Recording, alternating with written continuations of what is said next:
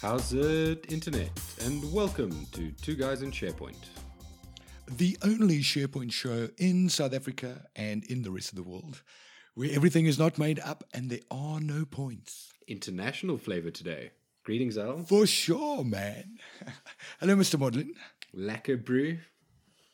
Yeah, it's been a busy, busy, busy time. Yes.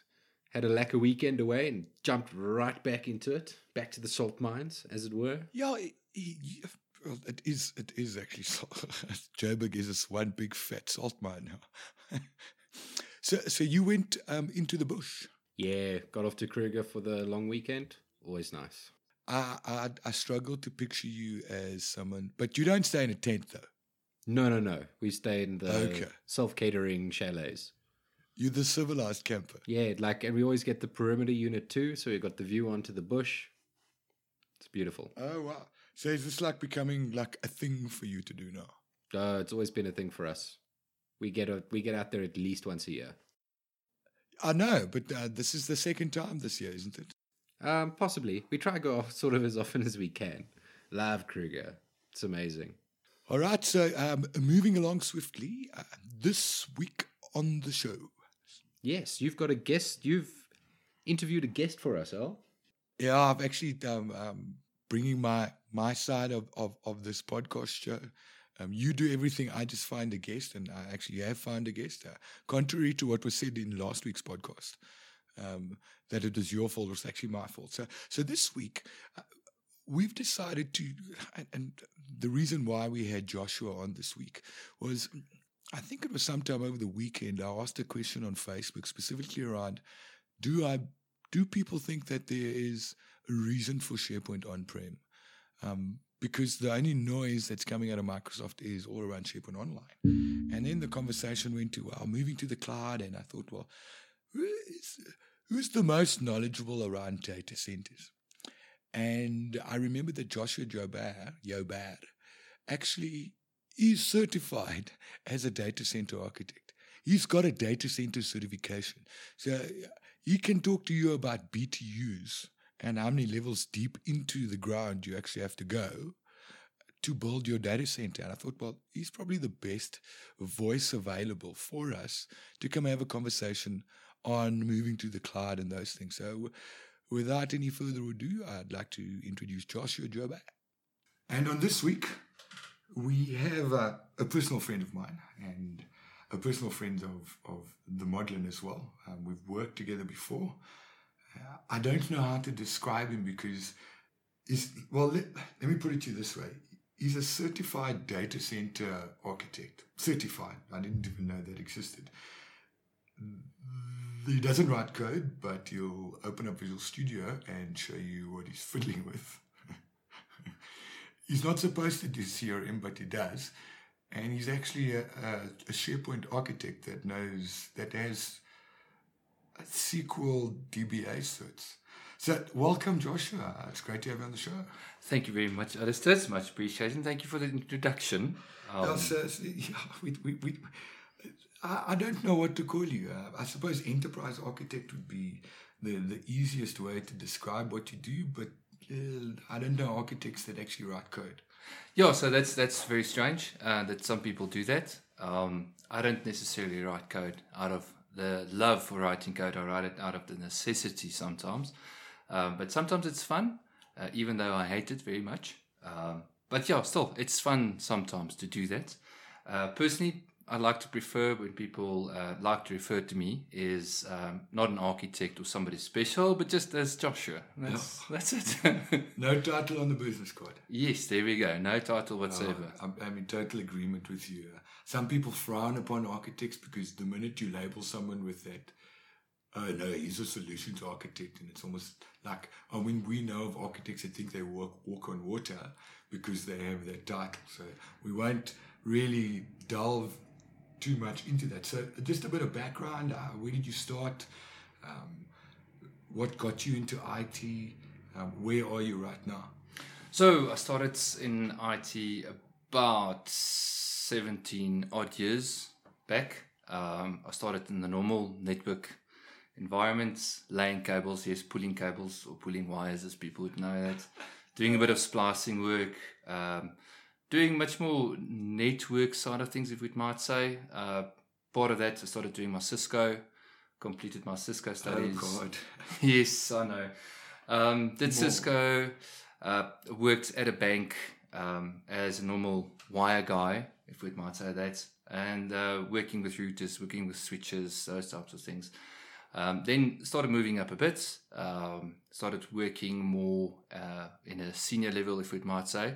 And from a senior level, we talk about the monitoring, monitoring of the networks, those types of things. So those back in the day, if you had to monitor networks, then you were probably like the go-to guy, even though I was the worst at it, if I might say that. Uh, um, from there, uh, I got a job opportunity to work at an adult entertainment company. Um, yes, and it's not porn. Um, so yeah, I worked there, did a bit of uh, Oh, IT help I desk, did not did a bit of IT help desk, uh, did a bit of network monitoring, and from there I accidentally stepped into the world of uh, STS. Uh, well, at the time it was uh, SharePoint Team Services. Uh, worked a bit on that, uh, but mostly just At from this adult, entertainment company. Yes, I know. yes, you deployed SharePoint. well, I didn't necessarily share the point at the adult entertainment company. Um, Why do I not know about So yeah, so it wasn't it wasn't in that type of adult entertainment that people I think it was obviously an online gambling, uh, e-commerce. Oh, okay. Yes. That, that I know. I didn't. Okay. Yeah, yeah, yeah. So it's uh, e-commerce. Let's just rather put it as We e-commerce. had to all rate this podcast. Yeah, sorry about that. Uh, but you did ask. Give a bit of background. Adult entertainment, yeah. Yes. Mine goes uh, straight to porn. yes, there we go. So I know about the casino thing. Yes. Yes, yes, yes. So I did a bit of that. Um, worked there, uh, got more intense involved in content, content management, those types of things. Uh, because it was very important that you have to capture everything that you're doing and you have to have a record of it, you know, and you need to know where to find that record. And um, that record needs to substantiate certain times, certain queries, those types of things. So from there, uh, we used SES. Oh, that was Durivco. no, that was uh, that was actually at Osiris Australian, which is part of the RIFCO, the Micro microgaming services Oh. group. Yes. Okay. Then from there, uh, left the company, started working at a company um, that's non-existent um, anymore. Our primary focus was setting up uh, PMOs or project management Yes. offices. Uh, then we had to deal with EPM. I got thrown in the deep water with EPM. Didn't know anything about EPM um, at the time, but obviously you have to work through EPM and you have to understand because EPM is a beast on its own.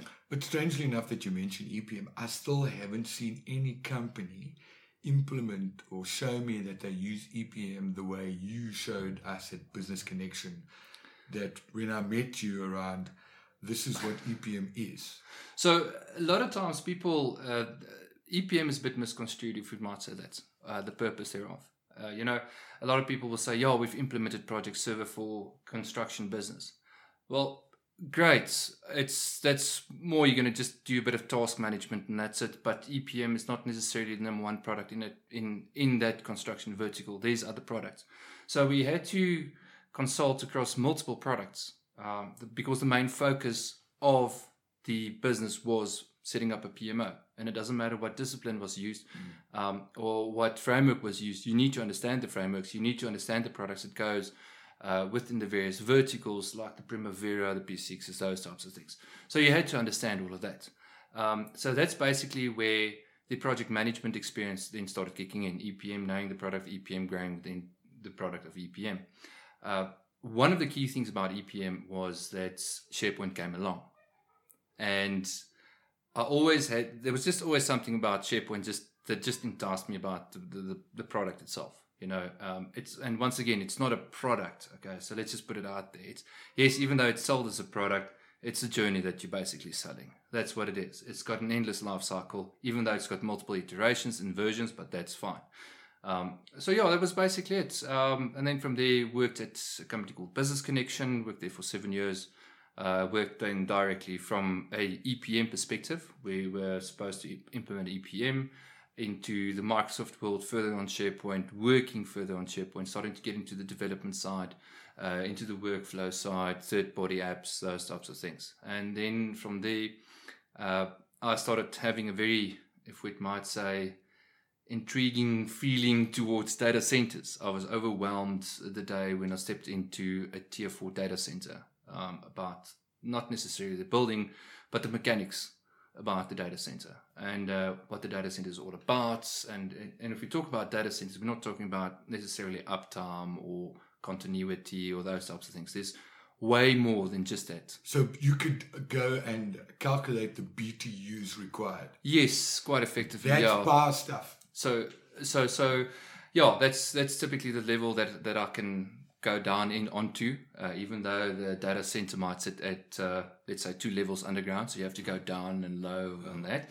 So yeah, um, from there, then started getting into the data centers work, doing a lot of work in data centers uh, from an operational side, but coming with working with the operational side, I always had something in me that wanted to know, but how does this whole thing fit together? You know, it's easy to say, yeah, let's just drop a couple of servers. You've got floor space. This is a floor space. You've got a U42 rack. You need so much BTU. You need so much power. This is the type of things that you need, blah, blah, blah, blah, the whole thing.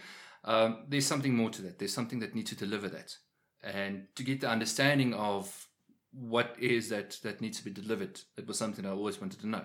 So basically did a couple of courses, uh, certified myself in it, and yeah, so now I can basically consult from a data center floor perspective, right, into the end user of an application, basically. So, So on that data center, because it's an interesting conversation, I posted, I asked the question, I think it was, it was sometime over the weekend around, do we see a future for SharePoint on-prem versus SharePoint online?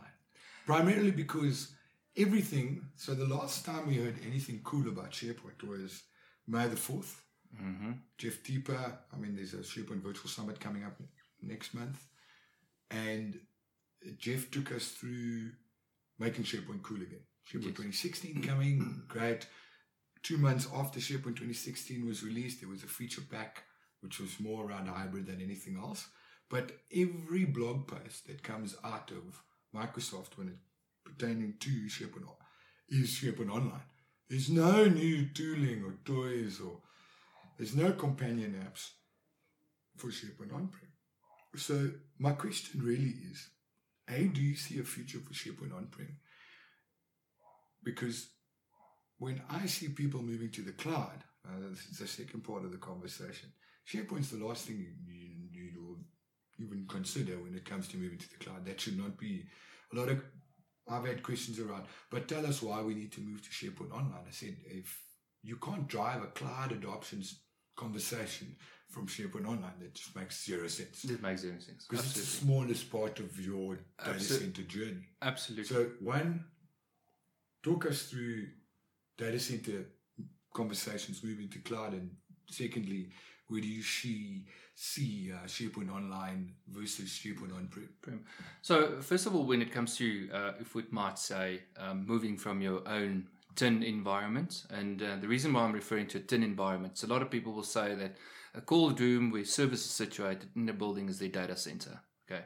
Um, I would rather refer to that as your server room or your whatever they might call that. Um, it might not necessarily, you might confirm to certain requirements from the Uptime Institute, which is perfect. Uh, you might have continuity, which is once again, it's perfect. So those are the core basics. When they start talking about moving to the cloud or moving to a hosted environment, but to another hoster, if we might say that, then we start talking about more the financial conversation.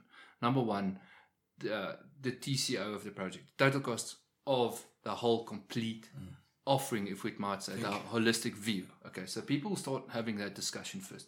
Secondly, then they would like to have the discussion. Then this is something that people very, very, very scared of is core systems. Um, a lot of people is very scared to move a core system. They can't necessarily have downtime. Uh, it is a production system. Their productions might go down or something like that. So that is the difficult, if we might say, layer of that particular discussion. Uh, moving your tin from your server room into a hosted data center environment, um, that's just basically a lift and shift. So yes, once again, questions will be asked of how much do I pay for floor space? Do you have the necessary requirements? BTUs, is there enough aircon space to keep my so that that's the type of discussion that people would go through. Um, SharePoint Online SharePoint uh, on premise, I firmly believe that there is a future for SharePoint on premise. But in hindsight, I have to say this. Um, what I see is that there's a future for SharePoint on premise with a hybrid flavor. Uh, what I personally feel is yes, you can use SharePoint for the collaboration perspective, for the content management perspective on premise. However, you're selling yourself very short when you not start making use of some of the features with a hybrid set with SharePoint Online, Office 365, those types of scenarios. Um, but then again, I have to add that um, if people say that SharePoint on premise will be dead in a couple of years, I will laugh at them. And the reason why I'm saying that is if you say that SharePoint on premise would be dead, then it means that you have to take down SharePoint Online as well, because SharePoint Online is also a on-premise version, obviously hosted through various data centers throughout the world. so yes, I hear 100% what people are saying, and I take cognizance of that fact that yes, people highlight it, but I firmly believe that there is a future for SharePoint on-premise even though that future entitles a lot of uh, hybrid possibilities, if we might say that, yes. So coming back to, to the, the data center conversation, yes, the initial statement around moving to the cloud is okay, TCO. Right? Yeah. Instead of worrying about all the tin, all you have to worry about is a piece of fiber running to your service. That's it. Absolutely. literally, that's what it boils down to. That is what it boils down to. So, and there's a lot of considerations, and where people should stop thinking. That the converse is true. When people move to Office 365, the last thing they think about is SharePoint. Uh, we saw that at Tech Summit. Everyone was saying, but what is Office 365? All they see is I've got mail in the cloud and I've got Delve. I can see people. Mail and Delve. Wow. Oh, and Office. That's what I have. Yes. And we can now run AMS, EMS, and start managing devices. But that's not Office 365. Uh, well, that's a component of it. Probably mail being the easiest, most simplistic way. Oh, it's Skype. Yes. Skype, yes. There we go. Skype. But I mean, there's, there's a lot more that makes up Office 365. And even companies are struggling to articulate what Office 365 really is when it comes down to what it's being used for and, and how to effectively use Office 365. So, cloud for me is not Office 365. No. Cloud for me would be let's go Azure, let's go AWS. Absolutely. And the benefits of that is I don't have to worry about it. Yes. So now I can basically streamline my money into my own service offering, internal IT, or as well into my lines, my internet connections, those types of things. So my backbone stuff, I can start focusing on that. So then all of a sudden, I can start pushing more money towards my whole network infrastructure, Yeah. um, which is which will obviously be to the benefit. However, uh, network infrastructure is only as good as the provider. For sure. So, yes, Office 365, great. But if you're in a remote place in the sticks, you can't have access to Office 365. You're going to be there for very long. Um, what do you do? Yes, there is ways and means going about it. However, let's think of it practically. If you were sitting on a company uh, network, internal network, and they've got an office that's in the sticks, all right? Yes, there is a bit of, if we might say, a requirement. There might be a bit of a requirement from a provider to provide you access back into your own network infrastructure. The chances are, if you have to take your breakout, your internet, and your internal network, the chances are your breakout, your internet is going to be most most of the time down if you have to relate it back to your internal network. So if you have to take a snapshot between mm-hmm. the two, the one that's going to be down the most, obviously that's going to be your internet. I, agree with you uh, quite considerably. Uh, but there's a caveat though. So as we grow as a country, I mean, we're not, we're not America or Europe, although more America, we're not, Europe still has pockets. America is really moving on to, oh shit, you can now get minimum 200 meg fiber TIs. It's munis- municipal fiber. They've been doing it for the better part of 10 years. So we're not there yet. But our, our broadband service offering has literally mushroomed. Yes. Um, I mean, you can walk outside and there's um, wisps everywhere. I've got a mate that's got a a high point at his house. Everyone's bouncing off their panel. Uh, There's a couple of guys where I stay. We've got fiber in the road. So fiber is becoming much more of a commodity, Yes. easily attainable. I think what you were saying earlier on was, so how do I manage my breakout? So I've got TCOM out of Durban, and then I've got the WISP guys out of uh, Malpus in Cape Town. So how do I break out? If I want continuity, I literally have to run two lines. Yes. One through Durban, And one, one on the other through- coast, and eventually, hopefully, they'll get a breakout from um, Windhoek, and and and then have your peering points that way. Yes. Because there's always the chance of a trawler clipping a line, and then yes, What there are great peering points. But that big pipe that you were on is now there's 400,000 people on the same pipe that you are on, Yes. and it becomes a problem. Absolutely. No, I agree with you 100%. So, yes, uh, from an infrastructure perspective, from coming back to um, cloud versus on prem, moving to a data center, um, I always believe, I firmly believe that a data center is a very good solution.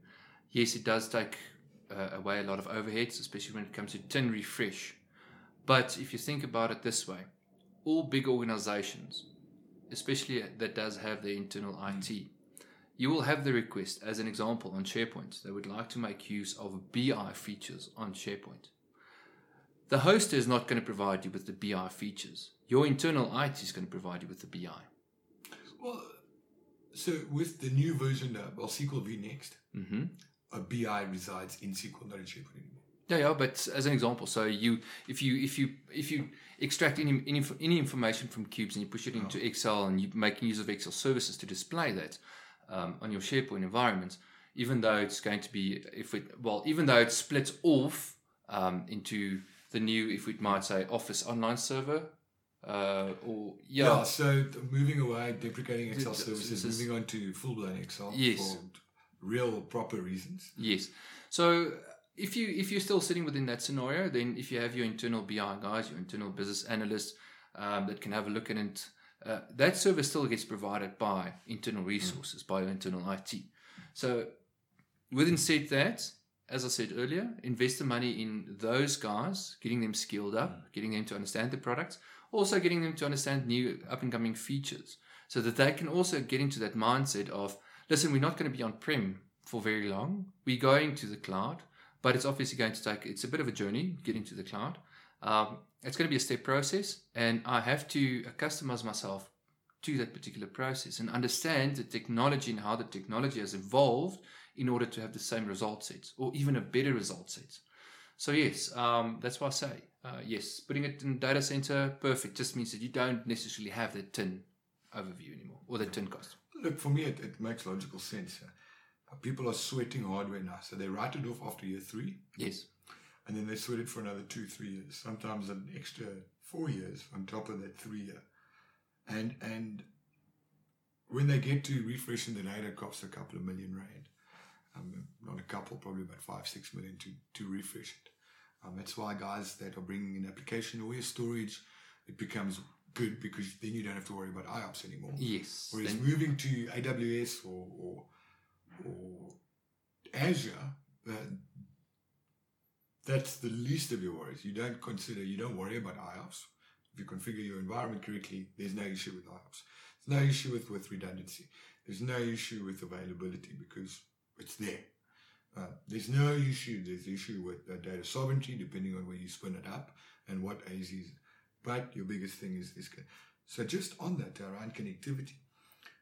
Amazon's going to be dropping down edge service, one in Joburg, one in Cape Town. So your breakout is not to the internet and then back in.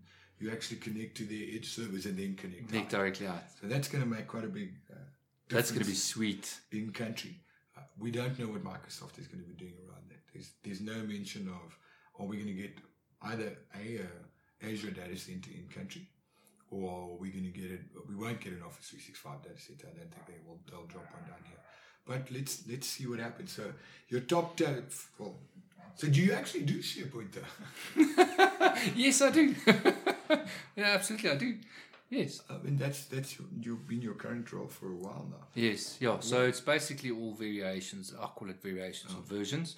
20 well 2003 2007 well STS actually from STS WSS3 2007 2010 2013 2016 and obviously then SharePoint Online and Office 365 in global if it matters. So when I mean global, it means the overview of, of Office 365, all the companion apps, everything that goes into there. So the Office 365. So your your current customers are you having quite a big uh, SharePoint Online conversation with them?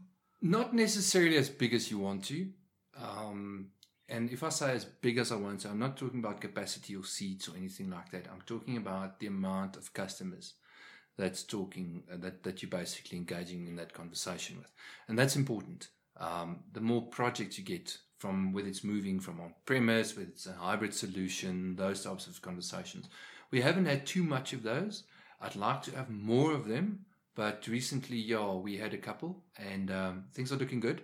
Um, even though you know you have always have the big hurdle of what people is always going to throw in your face is data sovereignty and when you say to them that in a hybrid scenario, let's leave your heartbeat of your content, the IP, the important stuff on premise, then people say, yeah, but it's still exposed to the cloud, blah blah blah, the whole thing. So yeah, it's a bit of a difficult conversation. Once you get, once you once you step over that hurdle, then um, yeah, then it's then it's a very easy conversation.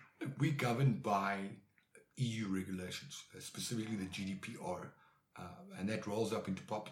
So what content you're allowed to move to cloud, depending on your vertical, like banks can, banks can't, those sort of conversations. It's still it's still in its well, it's it's passed, but it hasn't been applied yet. Yes, so I agree with you. The GDPR stuff only kicks in in 2018, um, and then there's the there's another EU regulation that also, and everyone's left in the dark here when it comes to.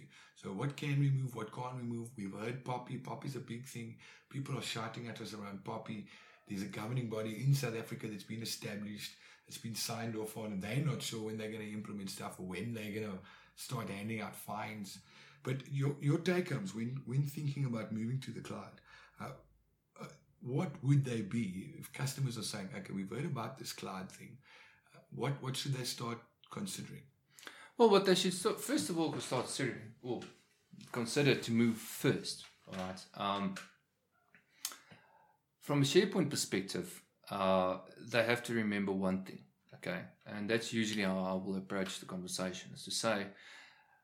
SharePoint and SharePoint, it doesn't matter whether it's SharePoint on premise or SharePoint online or whether it's a hybrid configuration, doesn't matter. SharePoint is a presentation layer with features and functionalities. And that gives you the leverage to plan what type of features and what type of functionalities you actually are going to make use of. Once you've established what you're making use of, then you can go and have a look and see is there content that is attached to that? And when I talk about content, I'm not talking about items. I'm talking about real hardcore, whether it's documents, whether it's contracts, legal stuff, those types of things. The stuff that you can actually say, but this is not allowed to leave my, my, my office. Okay. Once you've done through that, so that's typically uh, in, in what we call a current state analysis to understand, first of all, the content that you are having. Once we understand the content, then we can say, listen, this type of content needs to stay in office. A report, as an example. If you publish a report, that particular report, get, it gets its data from somewhere. So let's go and have a look at the data. Where does the data reside? Is it a list on SharePoint? Are you extracting information from a list on SharePoint? or is it in actual fact a database that's residing on your SQL server?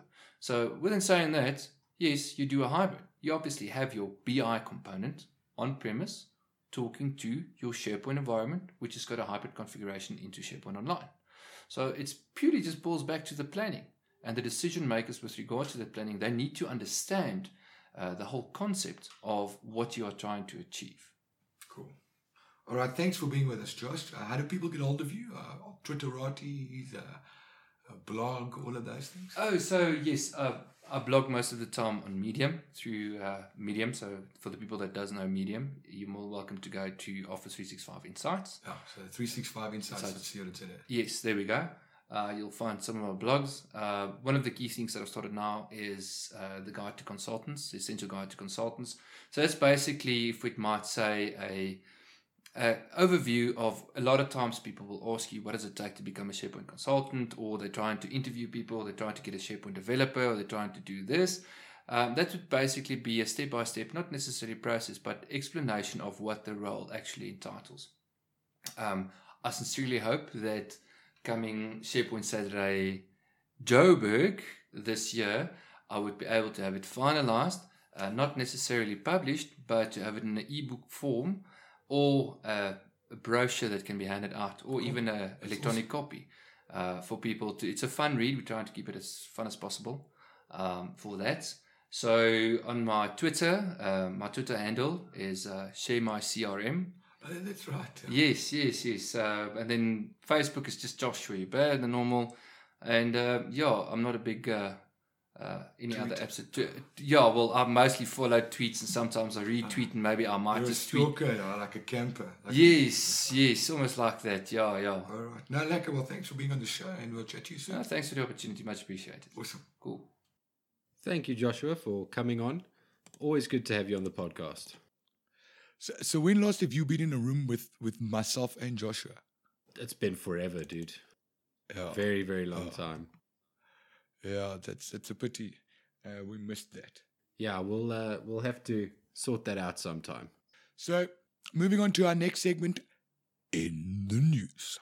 Yes, and we've actually got quite a lot of news this week, so we'll try and get through it in a timely manner. So, first up in the news, quite a big thing, actually a massive thing. It's sort of flown under the radar from what I can see, which is quite strange to me. But um, Azure AD business to business services are now generally available, according to a Microsoft blog. So this is a big deal. Up until now, when you're dealing with any of the Azure services, so SharePoint Online, or you're doing a hybrid model, or any of these things, the authentication method is a little clunky. You're, stuck with that one AD and everything you need to do in there. If you need to bring in somebody from outside, you have to create a user inside your Azure AD. And now, apparently, that is no longer the case. You can use the Azure AD business to business service and it can authenticate outside of your Azure AD tenant. So you can invite somebody from what they say with any email address into your portal. So, I know there was a list of authentication providers. So, uh, using um, um, OAuth, so you could authenticate with Facebook and Gmail and all of those things. I think there was like 14 of them Yes, that that is called the Azure AD B2C or business to cloud service, and that is now generally available in Europe, apparently. And that will let Oh, you wow. that will let you authenticate against Facebook or Gmail or, Okay. or what what. I, I haven't played with this myself, the, the the B2B service, so I'm not quite sure exactly how it how it goes, but according to the sales pitch, you can just invite to any email address and and share That's out pieces crazy, now. though. That that makes So, that makes collaboration in these portals actually possible between businesses and in different companies. I'm so looking forward to this. I can have all of my all the documents I generate, all the specs, all the everything. I can have it in the one place and then the client can authenticate in and and see those and we can we can have that actual true one copy of the truth. It never needs to go in an email ever. It doesn't get stuck in my OneDrive. It, it, it can be actually controlled and actually useful. I love this. So- Amazing. so my question is, so with with, with AAD, Azure AD, right? Yes. So you run a DIR sync and you sync it. I'm not too sure if it's a one way or it's a bi-directional sync. Anyhow, it doesn't matter. So if you got AD in the cloud and you got AD on-prem, right? Yes. So now I create external users in Azure AD. This is what you're saying you can do now. You you can always create a new user there. I'm saying you they don't have to have a user in your AD. You you can invite them you can invite them from outside. You don't need to create them a user bob at yourcompany.com when Bob's in another company. that. You can say bob at hiscompany.com and he'll come in. So in. the reason why I'm asking is if you are SharePoint on-prem, right? So now you've got claims-based authentication. Yeah. Okay. So if I was doing a bidirectional sync and I can invite external users into Azure AD, can I sync that user back to SharePoint so that I don't have to worry about FBA then? I think so. I, I think that's You the see idea. the see where my question is? Yes, like like I say, I haven't uh, I haven't got into this myself, So I'm I'm not I'm not hundred percent sure. It's certainly interesting. So, I- so we'll. I've we'll- got we'll some see. Azure credits that I actually should play, and it's on the eve, or not the eve, but I mean, there's the global Azure bootcamp happening on the 22nd of April at Microsoft across the planet. So it's in Cape Town, it's in Johannesburg. So they've got an IT pro and a dev uh, track. There's also some hands-on labs um, with some machine learning. So do come along. It's at Microsoft in Bryanston, Microsoft in Cape Town, and come check out what's happening in Azure. Awesome. That includes you, Modlin. You should come along. Yes, I will. I will very much try to do so. Endeavor to be there. I will endeavor to be there. All right, what's next, Modlin? Next up, Office Online Server has got a new release, the April 2017 release. It's got a bunch of performance improvements and now officially supports Server 2016. So the Office Yeah. Online Server is the product that you would use if you want to host the Office services locally. So when we work in Office 365, we get access to Word Online, Excel Online, all these things.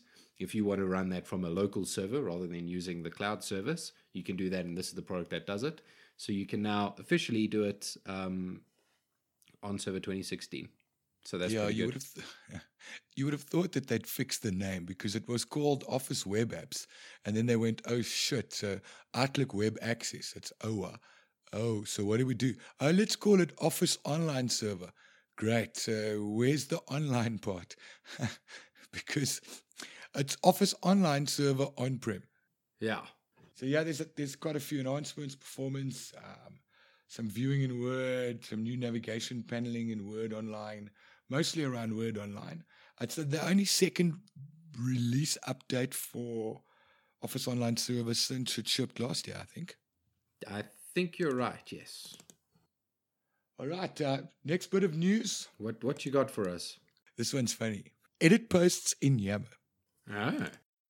So people have been crying for it for two years. You can now edit a post in Yammer. Okay, so I I have some questions because I have seen I have seen this sort of thing, right? I I have seen w- what happens if you allow people to go and edit posts, and there are some very funny things online you can see when Facebook implemented this, and you'd write a nice little status like, "Oh, I like uh, I like ponies," and everybody would comment like, "Oh yeah, that's so great. I love them too. What what what."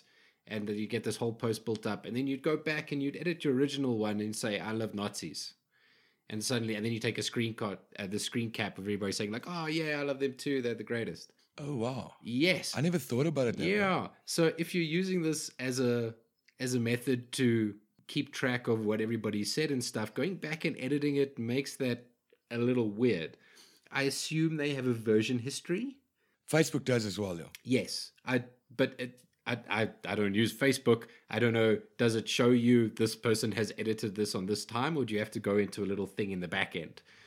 Because Well, it, it says edited, so you can actually see that the post has been edited. been edited. Okay, that that's good. It still doesn't show me It what just was says changed there. edited, just. It, it makes it a little weird for me for this conversation tracking bit. It makes it a little strange, but it, it is a it is a good thing. So Look, the people have spoken. They've wanted it for donkey's years, and they finally have it. I'll probably get shot by my Yammer friends, but it's not revolutionary. yeah, It's not. Um, great, fantastic. Um, I'm excited that it is there. But is it really going to change my world? No. no, What is going to change my world? Tracy uh, van der Schyff posted on Facebook, and it, it actually started off at uh, support.office.com, which is a weird place for um, new feature to be registered, but I think it actually goes there first and then they release it. There's new security and compliance features. And the problem with support.office.com, it's not like going to blog.office.com because at blog.office.com, you can actually check when the post was published. Whereas support.office.com doesn't have the date published. So the last three days we're going, hmm, is that a new feature? We're not sure. We've never seen it before. And then I checked uh, weekly digest on Office 365 updates and presto, it is there. So To Kate and, and Tracy, I can confirm that this is all brand spanking new to Office 365. So the Security and Compliance Center it always extended through eDiscovery, and you could do some really cool um, inspections of stuff across Office 365. So you could sniff Exchange, you could sniff SharePoint, and you could do proper e-discovery. So go find anything that has ID numbers or credit card numbers in and lock the content down or don't send the mail and all of that. So what's sensitive? What they've done now, and once again, Microsoft, your naming conventions suck. Yeah. They've added they've added a classification schema component to the Security and Compliance Center. Okay. So back in the old days, and I'm sure I'll give a shout out to Chris Givens, who's working with OpenText right now, strangely enough. It all started there where they had categorizations and classifications, and that would roll up into records management. So you have a classifications tree, and each tree's got a primary series indicator with a, a well, it's got primary series with record series indicators. Let's call it that. Now, in the Security and Compliance Center, you've actually got a tab called classifications. And under that tab, you've got what they call labels, label policies, and sensitive information types. Okay. Not to be confused with SharePoint labels under your information management policy on a library or on a list. Mm. It is not the same thing. So remember labels, you could generate barcode labels in SharePoint. Yeah. Labels and classifications allows you to add a label to a document anywhere in Office 365 be it in an Office 365 group, be it in Exchange, be it in SharePoint or OneDrive, you can now label a document. And labeling that document allows you to add a policy. Cool. Uh, retention policy. Ooh. The naming conventions suck. So, did you ever work with rights management services or information rights management back in the old days? I've, I did do a little bit, yes. So RMS, for those who don't know, for our listeners who don't know, uh, it locks down content. So you can't copy paste content out of a Word document, all of those things. So this works uh, very much in the same way that it did because you weren't um, rights management services had nothing to do with SharePoint. You could connect it to SharePoint, but it didn't require SharePoint. So it actually sits on the back end of Office, and it enables specific policies inside of the Word document. So you didn't have to put the content in SharePoint, although you could enable RMS for SharePoint so that when you upload a document to a library, you could enforce a policy on the entire library saying that when someone downloads this document, apply this policy to it, and you can't copy paste or you can't print the document or you can't email the document. Yeah.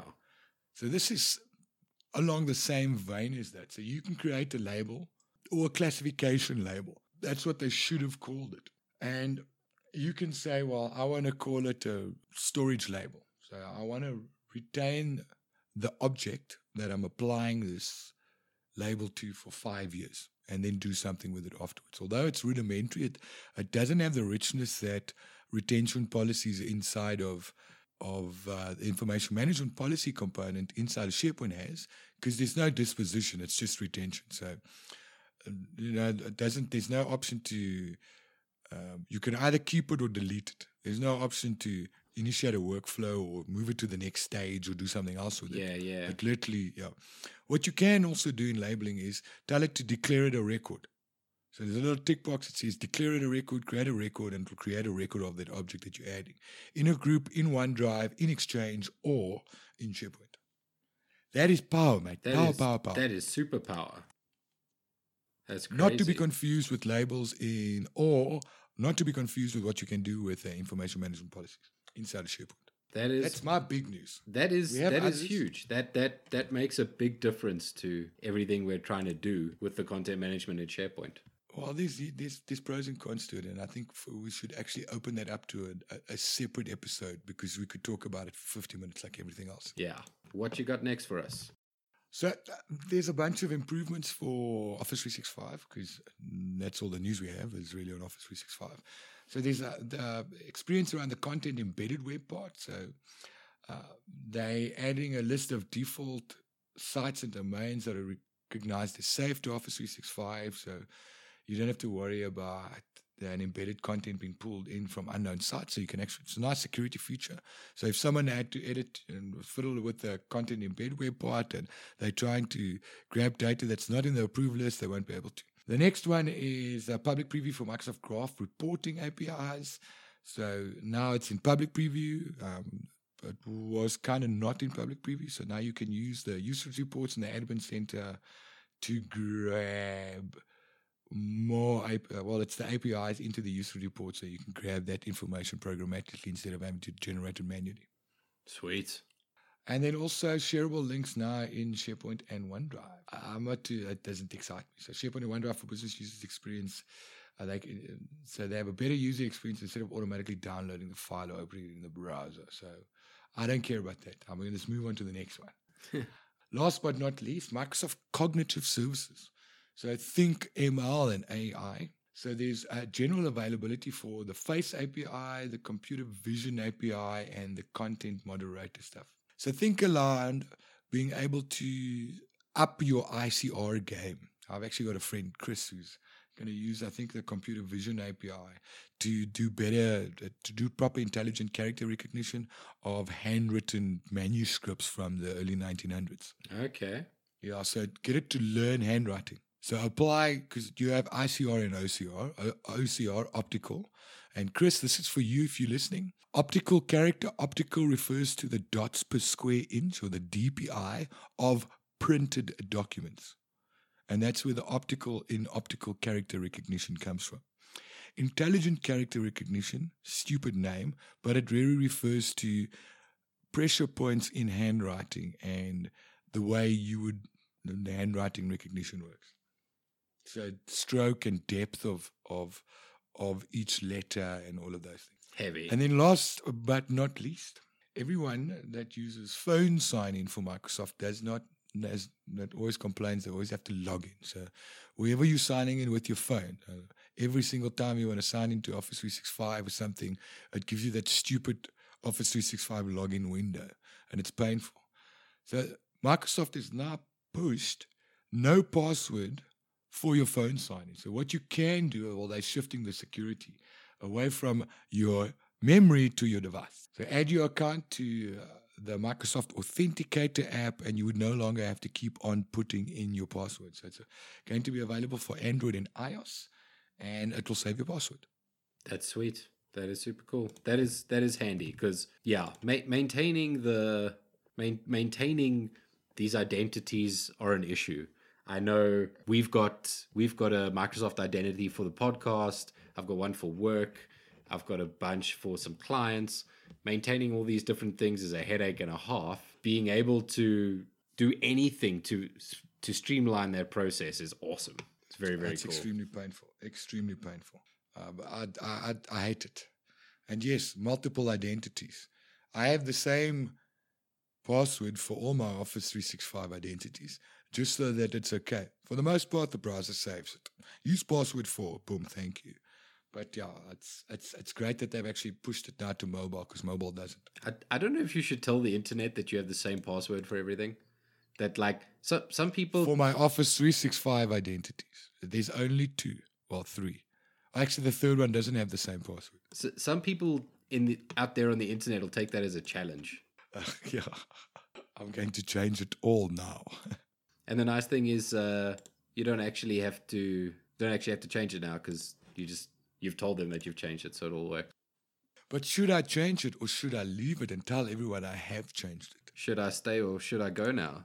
Is that it for uh, in the news? I think that is it for our news. As you say, we will have some discussions further down the line of exactly what all this means because there's some like big bombs that hit this this oh, last week. So it's going to oh, take us a little while to play around with it ourselves and see exactly how these fit in. And when we figure that out, we'll tell you guys.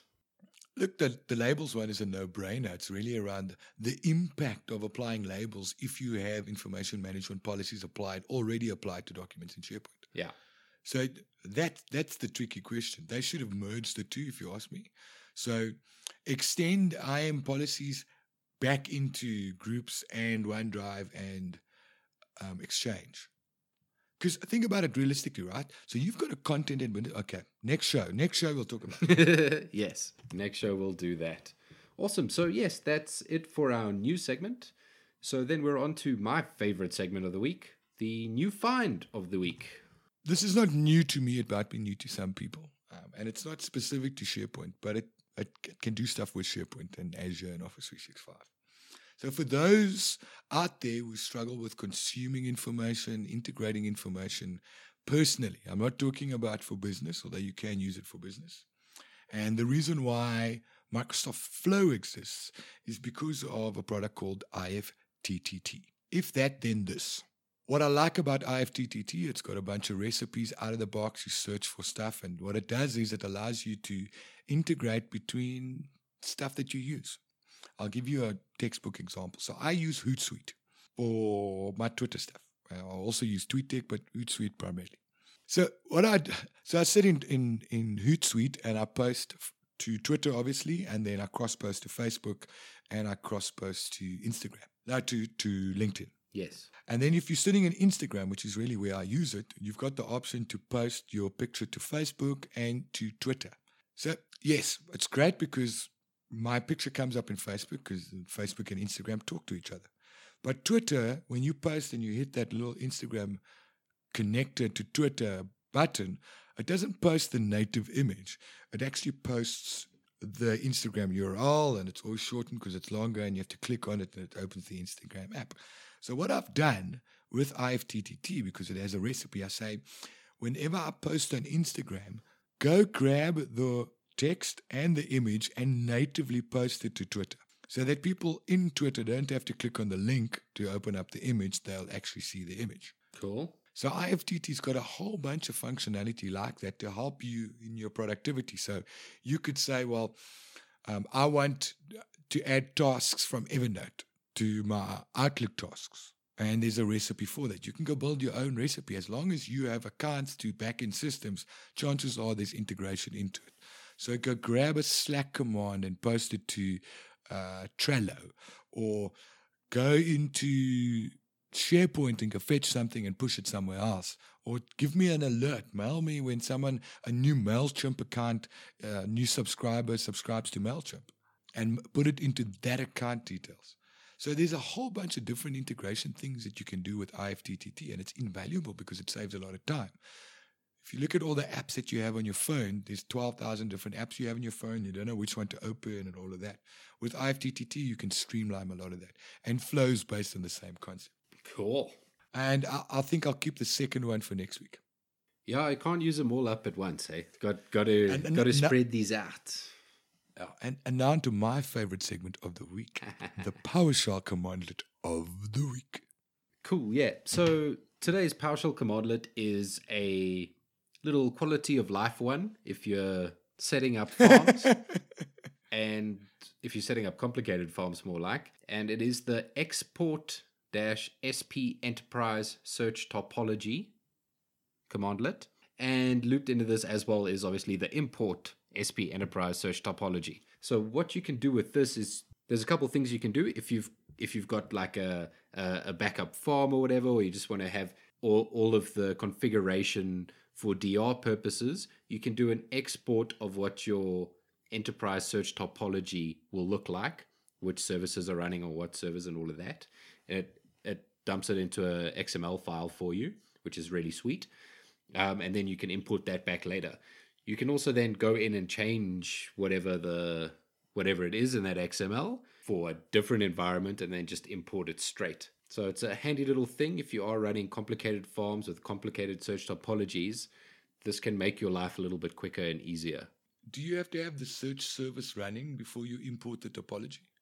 Yes, you do have to have the search service running and um, up on all the all the servers that you will be posting the components to before you can import the topology. Because when you import the topology, it will actually implement it. So you do need to have the servers up and the and the servers themselves that the components are going to be on. So you just create the service application Yes. and obviously the service application proxy. You don't do all the other stuff. Yeah, you, you, you create all of that. I think you do have to start the, the servers Yeah, on all of the the servers, on all of the servers as well. but you don't have to go in and manually then set up crawl's going to be on these two, index is going to be on that, prop- uh, that's query is awesome. going to be on That- this that box, awesome. and what, what, what. You can say That's it's power, Blue. That's power. yeah, That is power. yeah. It, I like that. It's a super handy one. I used this a little bit when I was doing a hybrid search implementation because I had to rebuild the stupid thing like eight times. and after a while, I was like, screw this, just export this and I can just import it once and not have to run through six different commands. All right. Yeah, it makes a lot of sense. Um, uh, that's that's one of your the topper end of your PowerShell commandlets. Well done. Thank you. Thank you. Always nice. All right. So Is that it? I think that's it for today. Thank you so much for joining me, Al. And thank you to all of our listeners for joining us. If you want to find us online, you can find our website, two guys and sharepoint.co.za. We're also on Twitter at two guys sharepoint. I'm on Twitter at oddmodlin and L is. At Alistair Pugin. We're also on Facebook and your podcast app of choice, Stitcher, iTunes, all this sorts of stuff. Stitcher, iTunes, TuneIn, Pocket Cast. Am I missing some? Like hundreds. Yeah. Lots. We're everywhere. We're everywhere. So please tell your friends about it. Go like, share, and subscribe, as the YouTubers say. And uh, thank you for joining us. Ciao, ciao, Mr. Modlin. Cheers, Al.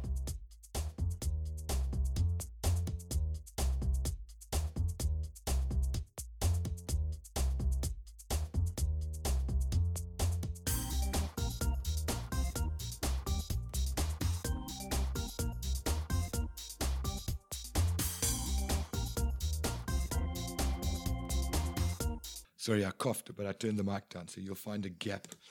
All good. You can you can So just I- cough, and then I can cut it out. It's far easier. All right. Okay, cool. It is actually. Because switching the flipping the switch takes longer and makes more noise on the mic than it does just to cough. Yes.